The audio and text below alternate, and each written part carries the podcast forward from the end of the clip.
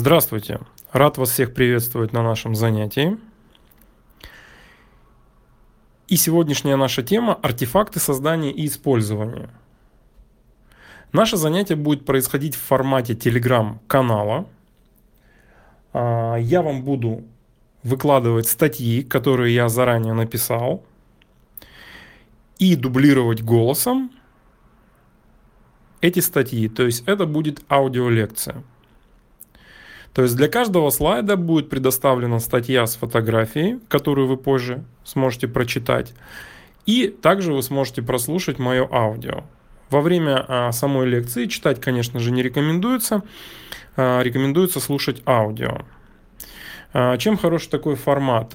Тем, что вы сможете после определенного количества слайдов в тех моментах, где я буду писать что вы можете задать вопросы, вы можете задать свои вопросы, и я оперативно на них отвечу.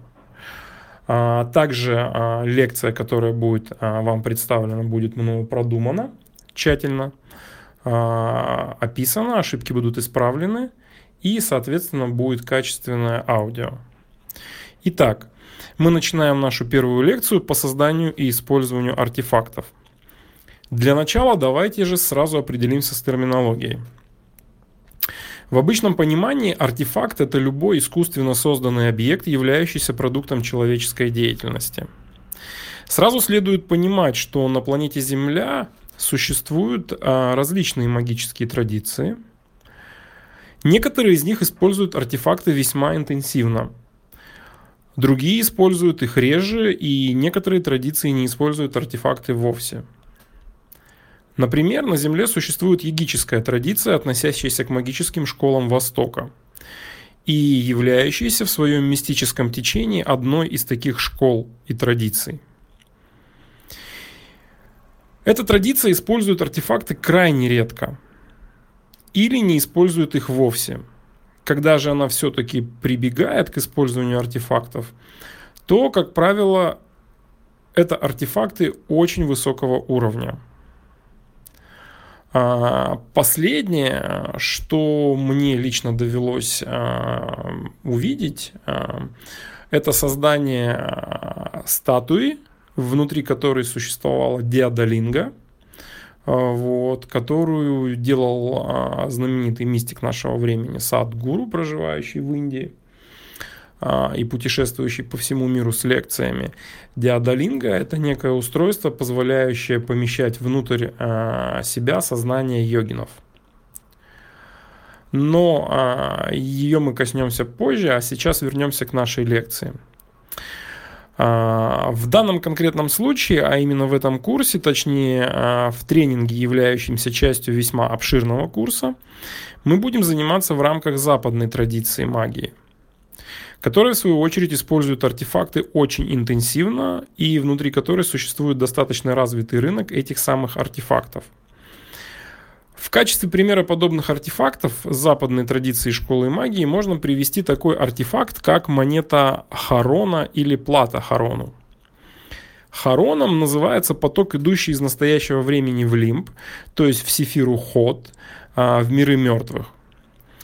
Он захватывает души а, ну или монады, да, то есть истинный 22-мерный объект, так называемый, а, который перевоплощается, да, постоянно. Так вот, он захватывает души и монады умерших и уносит их в лимб. А, он существует как некий энергетический поток все время и непрерывно движется по направлению от настоящего момента в прошлое. Как же используется данный артефакт?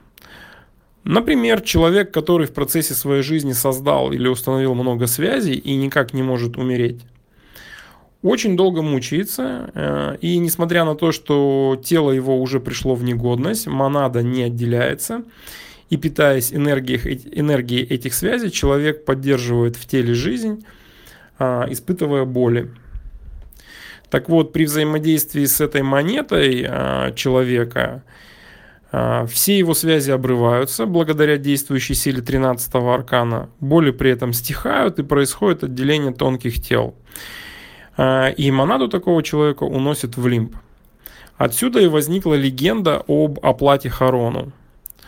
Согласно одной из греческих легенд, Харон перевозил души умерших за плату в один абол. Те, кто не имел денег, он грубо отталкивал веслом. Монету перед захоронением человека клали покойнику под язык или за щеку. Этот обычай долгое время сохранялся у греков и римлян и после победы христианства над язычеством. Согласно другим мифам, монету стоило класть на глаза. Видимо, две монеты – это более сложный артефакт, связанный как с левым полушарием личности человека, так и с его правым полушарием, которое является системным. При этом, как вы успели заметить, сами мифы не дают объяснения, зачем же были нужны деньги Харону в загробном мире. А ответ на этот вопрос мы находим а, в западной традиции школы магии. А, медная монета, во-первых, а, самый доступный предмет для быстрой зарядки в качестве артефакта и привязывания к ней потока Харона.